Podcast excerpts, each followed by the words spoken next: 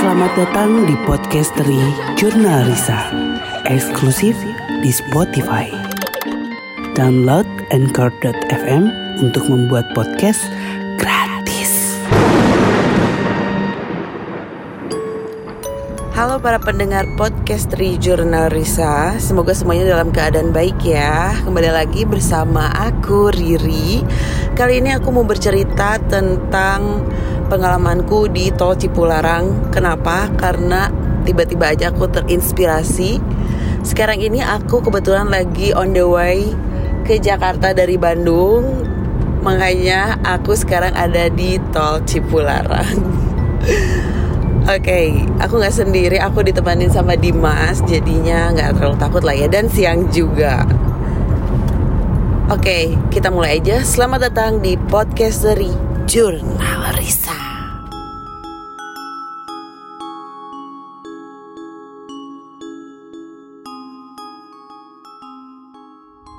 Oke, seperti yang kalian tahu, kalau tol Cipularang itu kan tol yang melewati Cikampek, Purwakarta, Padalarang. Mereka itu adalah jalur tol yang menghubungkan Jakarta Bandung. Nah, jalan tol ini banyak aku dengar terkenal angker dan telah banyak memakan korban. Walaupun sebenarnya mau nggak mau aku tiap minggu harus melewati tol ini. Jadinya karena udah tahu banyak cerita tentang tol ini jadinya jauh lebih hati-hati. Gitu. Setahu aku tol ini selesai dibangun pada April 2005 terus banyak sekali kisah mistis di tol Cipularang ini. Dan kenapa hal mistis ini banyak terjadi? Karena jalur ini tuh melintasi suatu gunung namanya Gunung Hejo yang dipercayai banyak masyarakat setempat sebagai kerajaan mistis. Makanya banyak banget cerita mistis di sana. Di sini aku bakal jelasin uh, lima cerita uh, yang aku dengar dan mungkin kalian pun udah pernah dengar. Lalu di akhir aku bakal ceritain kisah mistis yang beneran aku rasain sendiri.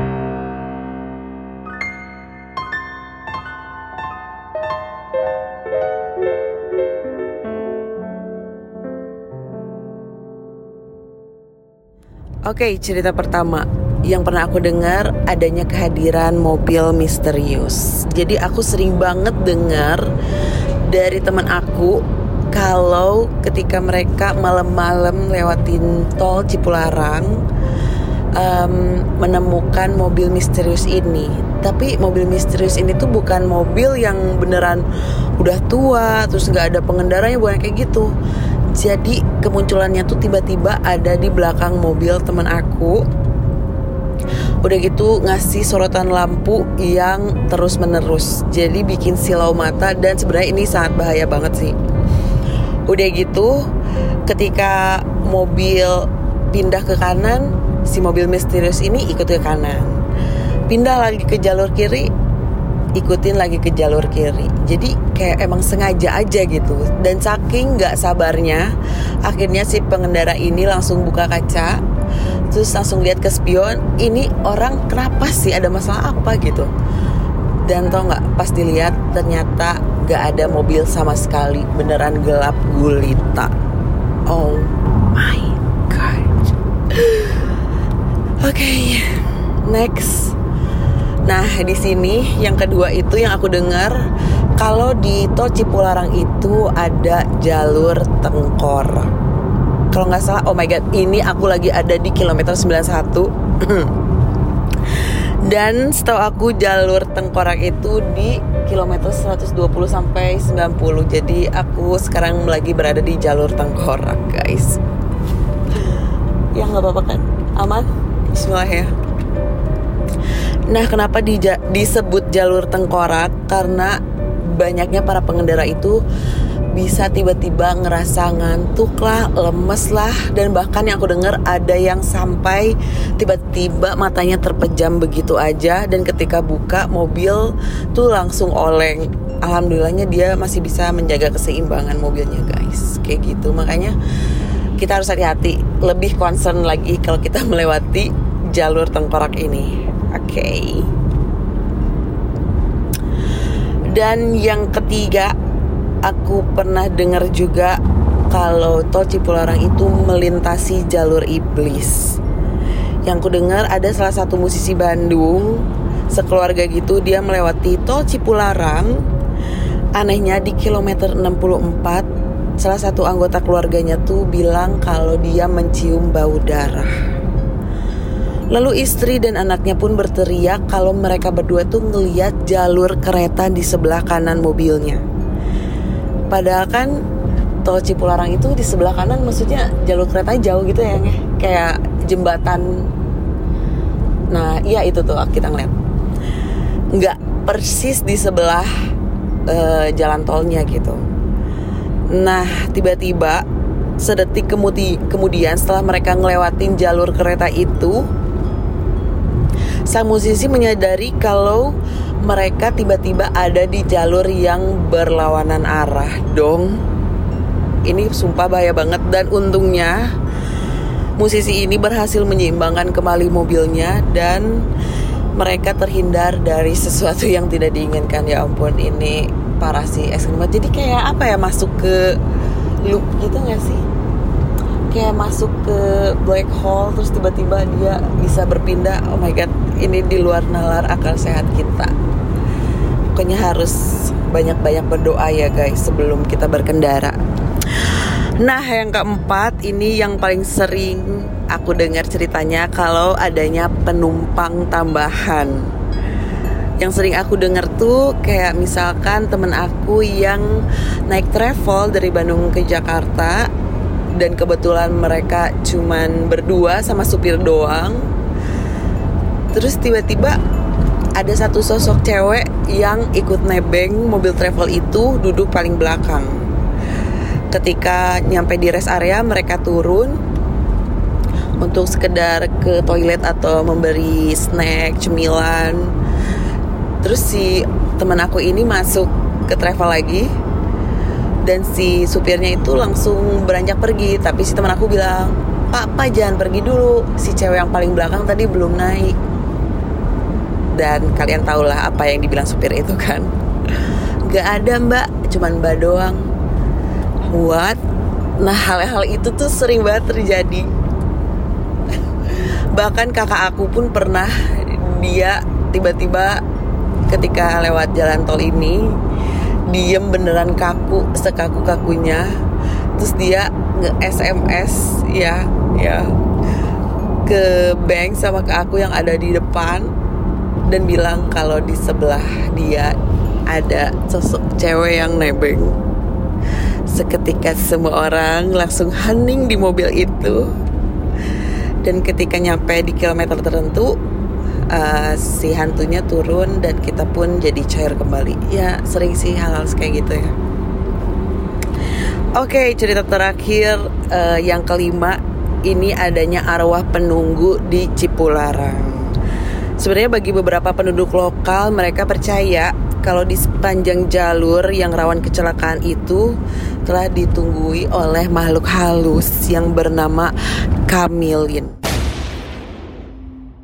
Banyak yang bilang kalau Kamilin itu adalah seorang sepuh kampung setempat yang sempat hidup di zaman Belanda dan dia adalah orang yang sangat sakti. Wow. Dulu kabarnya saat pembangunan tol Cipularang dipenuhi banyak korban para pekerja. Arwah Kamilin ini berwujud ular, berbadan besar, dan memakai kalung emas. Jujur, selama aku bolak-balik Jakarta Bandung, setiap minggu aku belum ditunjukin sama sosok ini. Dan kalau boleh milih, please jangan, karena aku pasti bakal pingsan. karena takut dan banyak yang bilang itu gede banget, guys. Lalu sempat datang juga sosok Kamilin ini ke warga untuk meminta jembatan penyeberangan di kilometer 91. Para warga itu percaya bahwa sosok arwah Kamilin tinggal di Gunung Hejo tepat di sebuah batu berwarna putih yang besar. Oke, itu lima cerita yang aku pernah dengar. Sebenarnya aku pengen dengerin cerita-cerita kalian juga atau kerabat kalian yang pernah ada kejadian di Tol Cipularang ini karena nggak tahu kenapa aku tuh excited walau setiap minggu aku harus bolak-balik Jakarta Bandung. Nah, sekarang saatnya aku ceritain cerita horor aku yang pernah aku alamin sendiri waktu itu malam hari. Uh, rencananya aku tuh on the way ke Jakarta dari Bandung. Nggak sengaja ini sebenarnya kejadiannya tuh di dalam kota jadi belum masuk ke jalan tolnya. Tapi akan berdampak dalam perjalanan aku di tol Cipularang itu. Ketika aku mau masuk gerbang tol uh, via Jatinangor uh, ada sebuah kecelakaan yang aduh itu benar-benar ngeri banget. Di sana tuh ada sebuah motor yang bertabrakan terus korbannya itu seorang wanita berlumuran darah dan kepalanya agak nggak agak sih kepalanya hancur waktu itu di tengah kemacetan karena tabrakan itu kan biasanya menarik perhatian warga ya jadi harusnya bisa lebih ditertibkan lagi supaya ambulans atau pertolongan datang itu bisa lebih cepat gitu. Nah waktu itu karena macet kejadian kecelakaan tersebut pun menarik perhatian teman-teman aku juga. Jadi mereka tuh buka kaca mobil dan pas ngelewat uh, lokasi kecelakaan itu mereka melihat dengan jelas mayat si wanita tersebut. Aku udah bilang, aku duduk di belakang, please jangan jangan takutnya nanti ikut. Tapi mereka kayak enggak enggak enggak akan aku aku cuman ingin lihat aja sebentar kayak gitu. Ya udah waktu berselang akhirnya kita masuk gerbang tol dan akhirnya mobil pun melaju dengan normalnya malam hari ya guys ini. Tiba-tiba aku mencium bau darah segar di mobil. Nah aku tuh nggak mau kalau teman-teman aku di depan itu uh, pano lah atau tiba-tiba kaget. Itu kan bahaya banget. Makanya aku mencoba sebisa mungkin untuk tetap diam, tenang dan berani. Kalau kalian lihat dari perspektif aku, yang aku rasain itu di belakang beneran bau darah segar. Udah gitu aku berusaha di pikiran aku tuh enggak enggak ini bukan dari kecelakaan tadi enggak enggak mungkin enggak gitu dan tiba-tiba sosok wanita terlihat di sebelah aku duduk oke okay. Dia wanita yang jelas sama seperti yang aku lihat di lokasi kejadian kecelakaan tadi. Oh my god. Ngeri banget. Jadi pas aku lihat beneran kondisinya tuh berlumuran darah kepalanya oh my god hancur. Dan dia ngomong sama aku aku di mana? Aku udah mati ya. Terus ini ke mana? Wah. Oh my god. Itu beneran lemas selemes-lemesnya badan. Karena bingung harus jawab apa kalaupun ngejawab takutnya teman-teman di depan Parno ya udah jadi aku berusaha menjawabnya dari batin aku dan aku bilang di dalam hati di dalam batin aku kalau ya benar kamu sudah wafat uh, badan kamu jauh di belakang sana tertinggal dan sebaiknya kamu nggak ngikutin mobil kita karena kita akan pergi keluar kota. Lalu sosok wanita tersebut pun mulai menangis. ketika menangis dua teman aku di depan itu ternyata lagi ngomongin sesuatu yang membuat mereka merinding. Ya, mereka lagi ngebahas sosok wanita itu yang mereka lihat tadi pas kecelakaan sebelum jalan tol. Aku langsung bilang, please stop guys, bisa ngomongin nanti nggak? Lah kenapa? Kenapa? Kata tonton aku tuh, kalian nggak ngerasa apa gitu?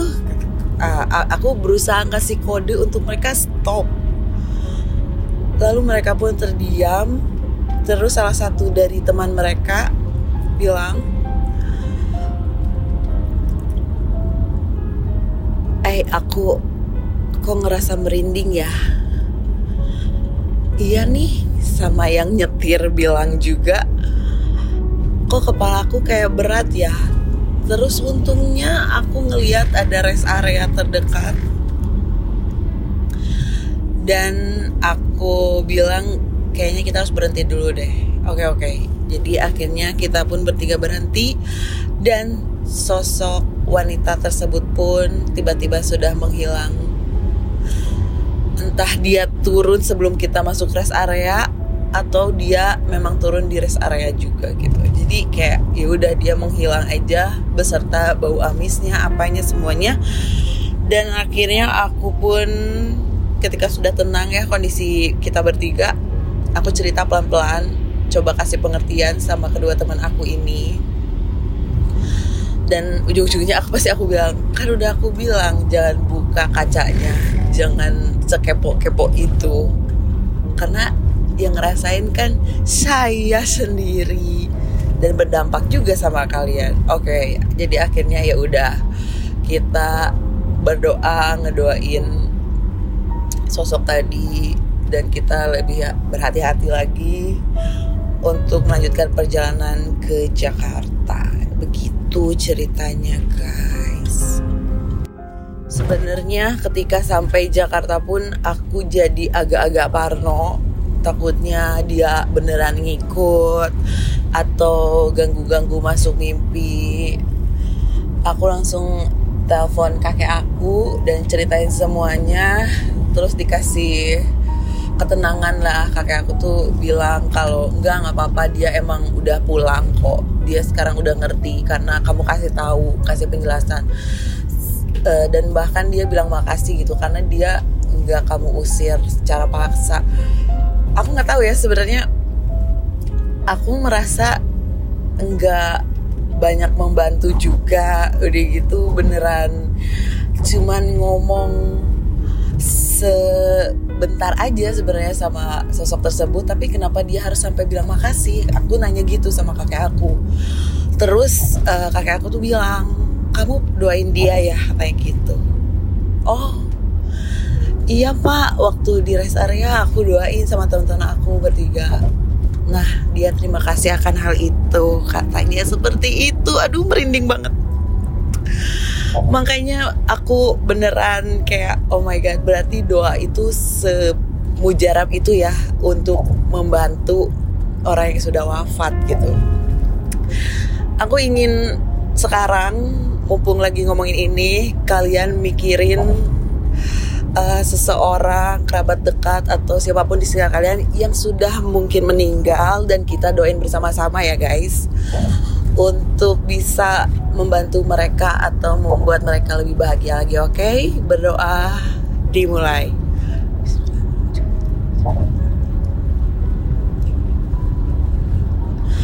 Berdoa selesai.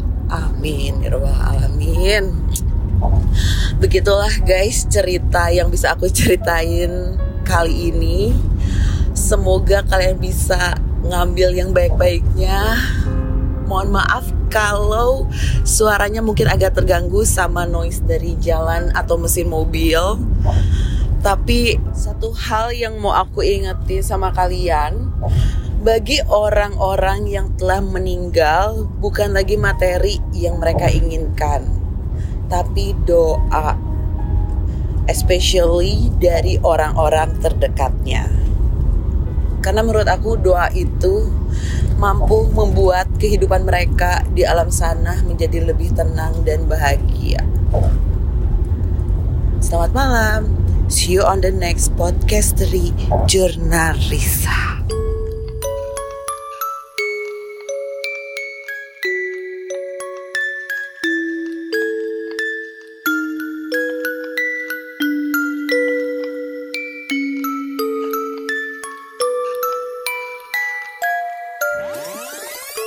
Banyak yang bilang kalau Kamilin itu adalah seorang sepuh kampung setempat yang sempat hidup di zaman Belanda dan dia adalah orang yang sangat sakti. Wow. Dulu kabarnya saat pembangunan tol Cipularang dipenuhi banyak korban para pekerja. Arwah Kamilin ini berwujud ular, berbadan besar dan memakai kalung emas. Jujur selama aku bolak-balik Jakarta Bandung setiap minggu aku belum ditunjukin sama sosok ini. Dan kalau boleh milih please jangan karena aku pasti bakal pingsan. Karena takut dan banyak yang bilang itu gede banget guys. Lalu sempat datang juga sosok Kamilin ini ke warga untuk meminta jembatan penyeberangan di kilometer 91. Para warga itu percaya bahwa sosok arwah Kamilin tinggal di Gunung Hejo tepat di sebuah batu berwarna putih yang besar. Wow. Oke, itu lima cerita yang aku pernah dengar. Sebenarnya aku pengen dengerin cerita-cerita kalian juga atau kerabat kalian yang pernah ada kejadian di Tol Cipularang ini. Karena nggak tahu kenapa aku tuh excited. Walau setiap minggu aku harus bolak-balik Jakarta Bandung. Nah, sekarang saatnya aku ceritain cerita horor aku yang pernah aku alamin sendiri waktu itu malam hari uh, rencananya aku tuh on the way ke Jakarta dari Bandung. Nggak sengaja. Ini sebenarnya kejadiannya tuh di dalam kota jadi belum masuk ke jalan tolnya. Tapi akan berdampak dalam perjalanan aku di tol Cipularang itu. Ketika aku mau masuk gerbang tol uh, via Jatinangor uh, ada sebuah kecelakaan yang aduh itu benar-benar ngeri banget. Di sana tuh ada sebuah motor yang bertabrakan. Terus korbannya itu seorang wanita berlumuran darah dan kepalanya agak nggak agak sih kepalanya hancur. Waktu itu di tengah kemacetan karena tabrakan itu kan biasanya menarik perhatian warga ya jadi harusnya bisa lebih ditertibkan lagi supaya ambulans atau pertolongan datang itu bisa lebih cepat gitu.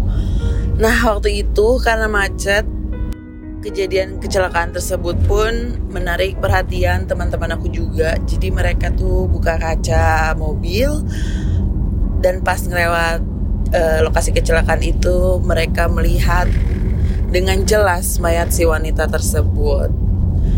Aku udah bilang, aku duduk di belakang, please jangan jangan takutnya nanti ikut. Tapi mereka kayak enggak enggak enggak akan aku aku cuman ingin lihat aja sebentar kayak gitu.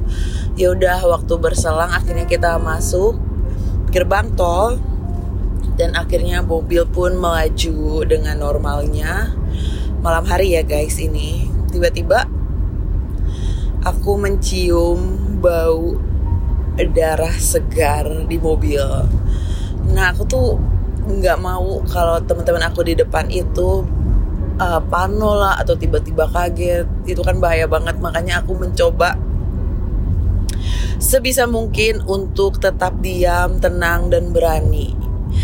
Kalau kalian lihat dari perspektif aku, yang aku rasain itu di belakang beneran bau darah segar. Udah gitu aku berusaha di pikiran aku tuh enggak enggak ini bukan dari kecelakaan tadi enggak enggak mungkin enggak gitu dan tiba-tiba sosok wanita terlihat di sebelah aku duduk oke okay. dia wanita yang jelas sama seperti yang aku lihat di lokasi kejadian kecelakaan tadi. Oh my god, ngeri banget. Jadi pas aku lihat beneran kondisinya tuh berlumuran darah, kepalanya oh my god hancur. Dan dia ngomong sama aku aku di mana? Aku udah mati ya. Terus ini ke mana? Wah oh my god. Itu beneran lemas selemes-lemesnya badan. Karena bingung harus jawab apa kalaupun ngejawab takutnya teman-teman di depan Parno ya udah. Jadi aku berusaha menjawabnya dari batin aku dan aku bilang di dalam hati, di dalam batin aku kalau ya benar kamu sudah wafat uh, badan kamu jauh di belakang sana tertinggal dan sebaiknya kamu nggak ngikutin mobil kita karena kita akan pergi keluar kota. Lalu sosok wanita tersebut pun mulai menangis. Ketika menangis, dua teman aku di depan itu ternyata lagi ngomongin sesuatu yang membuat mereka merinding. Ya, mereka lagi ngebahas sosok wanita itu yang mereka lihat tadi pas kecelakaan sebelum jalan tol. Aku langsung bilang, please stop guys, bisa ngomongin nanti nggak? Lah kenapa? Kenapa? kata tonton aku tuh. Kalian nggak ngerasa apa gitu? Uh, aku berusaha kasih kode untuk mereka stop lalu mereka pun terdiam. Terus salah satu dari teman mereka bilang eh aku kok ngerasa merinding ya? Iya nih sama yang nyetir bilang juga. Kok kepalaku kayak berat ya? Terus untungnya aku ngeliat ada rest area terdekat. Dan aku bilang kayaknya kita harus berhenti dulu deh. Oke oke. Jadi akhirnya kita pun bertiga berhenti dan sosok wanita tersebut pun tiba-tiba sudah menghilang. Entah dia turun sebelum kita masuk rest area atau dia memang turun di rest area juga gitu. Jadi kayak ya udah dia menghilang aja beserta bau amisnya apanya semuanya. Dan akhirnya aku pun ketika sudah tenang ya kondisi kita bertiga aku cerita pelan-pelan coba kasih pengertian sama kedua teman aku ini dan ujung-ujungnya aku pasti aku bilang kan udah aku bilang jangan buka kacanya jangan sekepo-kepo itu karena yang ngerasain kan saya sendiri dan berdampak juga sama kalian. Oke, okay, jadi akhirnya ya udah kita berdoa ngedoain sosok tadi dan kita lebih berhati-hati lagi untuk melanjutkan perjalanan ke Jakarta. Begitu ceritanya, guys. Sebenarnya ketika sampai Jakarta pun aku jadi agak-agak parno takutnya dia beneran ngikut atau ganggu-ganggu masuk mimpi aku langsung telepon kakek aku dan ceritain semuanya terus dikasih ketenangan lah. Kakek aku tuh bilang kalau enggak nggak apa-apa dia emang udah pulang kok. Dia sekarang udah ngerti karena kamu kasih tahu kasih penjelasan. Uh, dan bahkan dia bilang makasih gitu karena dia nggak kamu usir secara paksa. Aku nggak tahu ya sebenarnya aku merasa enggak banyak membantu juga. Udah gitu beneran cuman ngomong sebentar aja sebenarnya sama sosok tersebut tapi kenapa dia harus sampai bilang makasih aku nanya gitu sama kakek aku terus uh, kakek aku tuh bilang kamu doain dia ya kayak gitu oh Iya pak, waktu di rest area aku doain sama teman-teman aku bertiga. Nah, dia terima kasih akan hal itu. Katanya seperti itu. Aduh, merinding banget.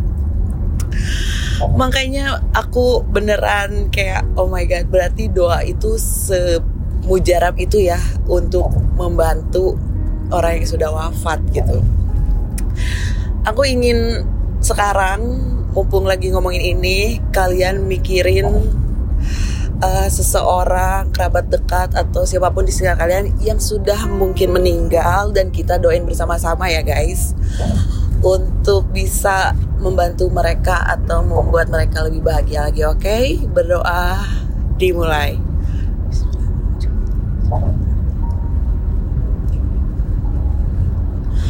Berdoa selesai. Amin. Ya alamin. Begitulah guys cerita yang bisa aku ceritain kali ini. Semoga kalian bisa ngambil yang baik-baiknya. Mohon maaf kalau suaranya mungkin agak terganggu sama noise dari jalan atau mesin mobil tapi satu hal yang mau aku ingetin sama kalian bagi orang-orang yang telah meninggal bukan lagi materi yang mereka inginkan tapi doa especially dari orang-orang terdekatnya.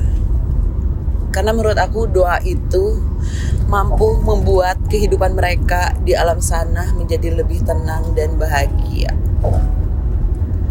Selamat malam. See you on the next podcastery Jurnal Risa. Podcastery Jurnal Risa eksklusif di Spotify. Download Anchor.fm untuk membuat podcast gratis.